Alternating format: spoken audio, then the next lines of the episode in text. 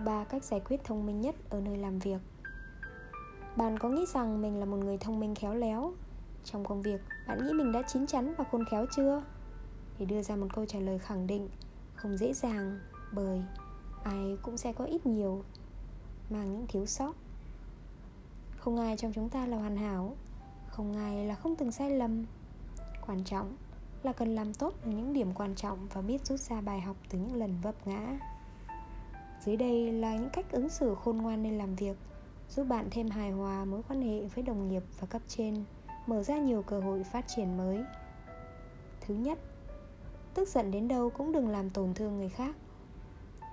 Lời nói không là dao mà cất lòng đau nhói.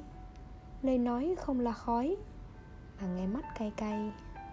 Những lời nói ác độc giống như một con dao vậy, có thể làm tổn thương người khác và những vết thương đó sẽ để lại sẹo dù tức giận đến đâu, cũng đừng nói những lời không hay, vì tổn thương có thể qua nhưng vết sẹo thì vẫn còn đó.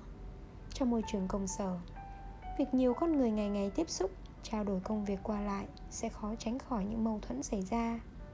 Người này có thể giữ bình tĩnh, nhưng người kia thì không. Công sở chính là nơi tụ họp của 1001 tính cách, nên nếu bạn cảm thấy tức giận hay khó chịu, cũng không phải việc gì bất thường đâu. Điều quan trọng là chúng ta hướng mình đến cách xử trí khôn ngoan hơn, khéo léo hơn. Khi mâu thuẫn xảy ra, khi có bực đến đâu, bất bình đến đâu, cũng đừng lên tiếng làm tổn thương người khác. Lúc tức giận, chúng ta rất dễ nói ra những lời thiếu kiểm soát. Có thể bạn sẽ đạt được mục đích nào đó là cảm thấy đỡ tức, khiến đối phương phải khó chịu. Hay nhận về tổn thương, nhưng suy cho cùng, mình gieo điều gì thì sẽ gặt về điều đó. Vì vậy cách giải quyết khôn ngoan nhất lúc này là bình tĩnh phân tích, trình bày sự việc, giải quyết một cách hợp tình hợp lý để không bị người khác chèn ép và quan trọng hơn là không làm chậm trễ công việc. Đừng vì bực mà tự gây thù chuốc oán và gây ra những rắc rối không đáng có. Thứ hai, nóng lòng đến đâu cũng đừng vội vàng ra quyết định.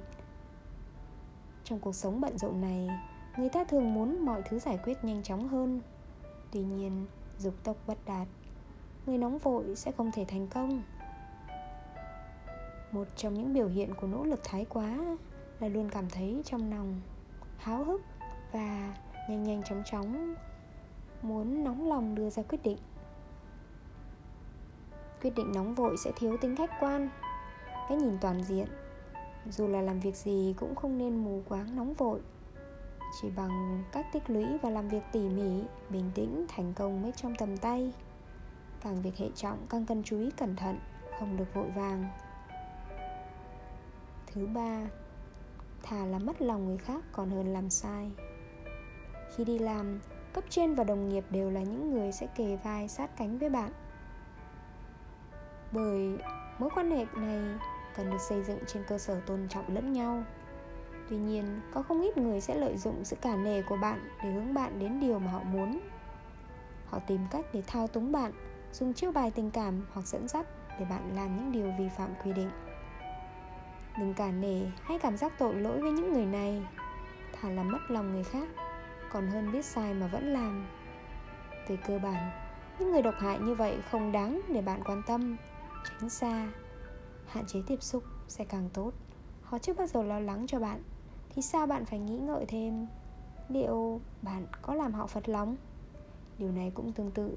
Nếu người đó chính là sếp của bạn bạn là nhân viên, không có nghĩa rằng sếp đưa gì mình sẽ làm đó.